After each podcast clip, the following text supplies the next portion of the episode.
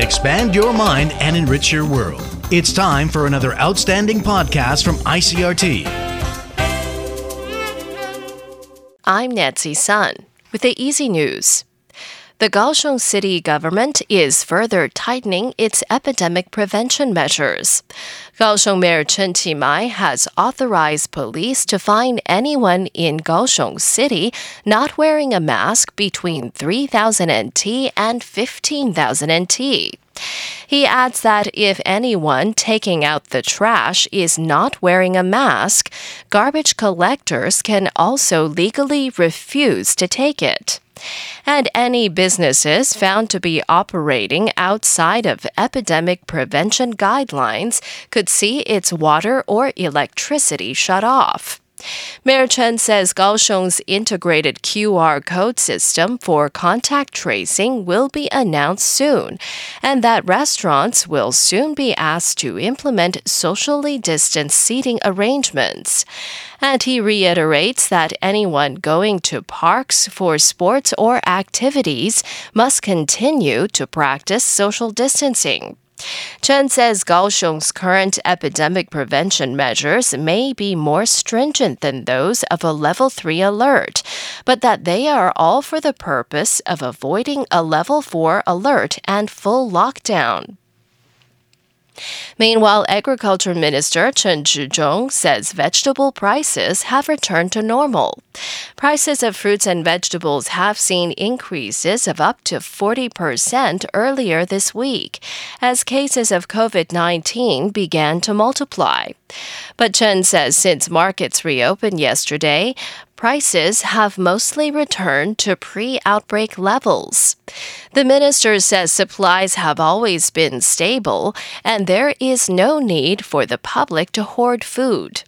And Chen says the Council of Agriculture is also working with farmers and suppliers to divert vegetables designated for school lunches to other areas of need.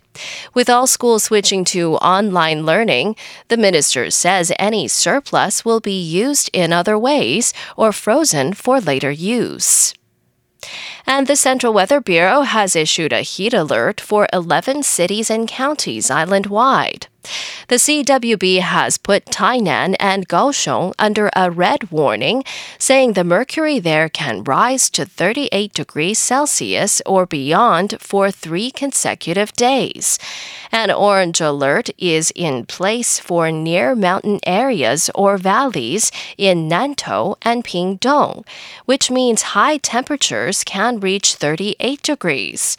The orange alert also covers Changhua, Yunlin, Chiayi, and Hualien Rift Valley, where the mercury may hit 36 degrees for three consecutive days.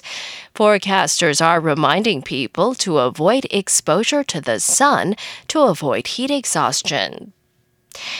Meanwhile, in international news, as the rollout of the COVID vaccine in Australia continues, 29% of Australians surveyed say they have no plans to receive the jab.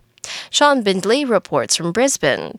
The federal government's aim to have a majority of adults inoculated by the end of the year now seems in serious doubt. Half of the respondents who said they're unlikely to get the vaccine say they're worried about possible side effects. Prime Minister Scott Morrison, though, says he's encouraged by the amount of Australians that do plan on getting the jab. 70% of Australians do want to get vaccinated. And I'm looking forward to them taking up that opportunity. Um, I want to commend the Victorian Government for the great job they're doing here on the rollout of the vaccine. They've got another major centre opening up today. I thank them for that. Uh, so those 70% of Australians, when it's when your opportunity, and particularly if you're over 50, then I'd encourage you to do that. In Brisbane, I'm Sean Bindley. The New York Attorney General's office said that it is conducting a criminal investigation into former President Donald Trump's business empire, expanding what had previously been a civil probe.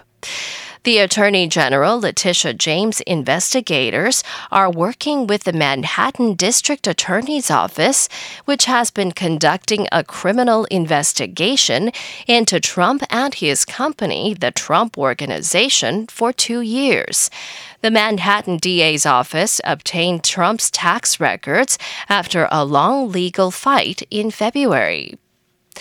And Dubai police are warning the inhabitants of a residential neighborhood that a wild cat has gotten loose in the area.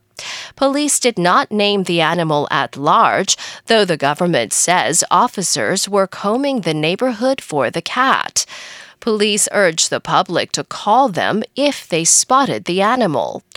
It's illegal to keep as pets endangered or threatened wildlife in the United Arab Emirates, but there have been numerous sightings of Emirati men in luxury cars accompanied by pet lions along for the cruise. A lion escaped from a house in Dubai's Al Barsha neighborhood in 2016 before police seized it. And that was the ICRT news. Check in again tomorrow for our simplified version of the news, uploaded every day in the afternoon. Enjoy the rest of your day. I'm Nancy Sun.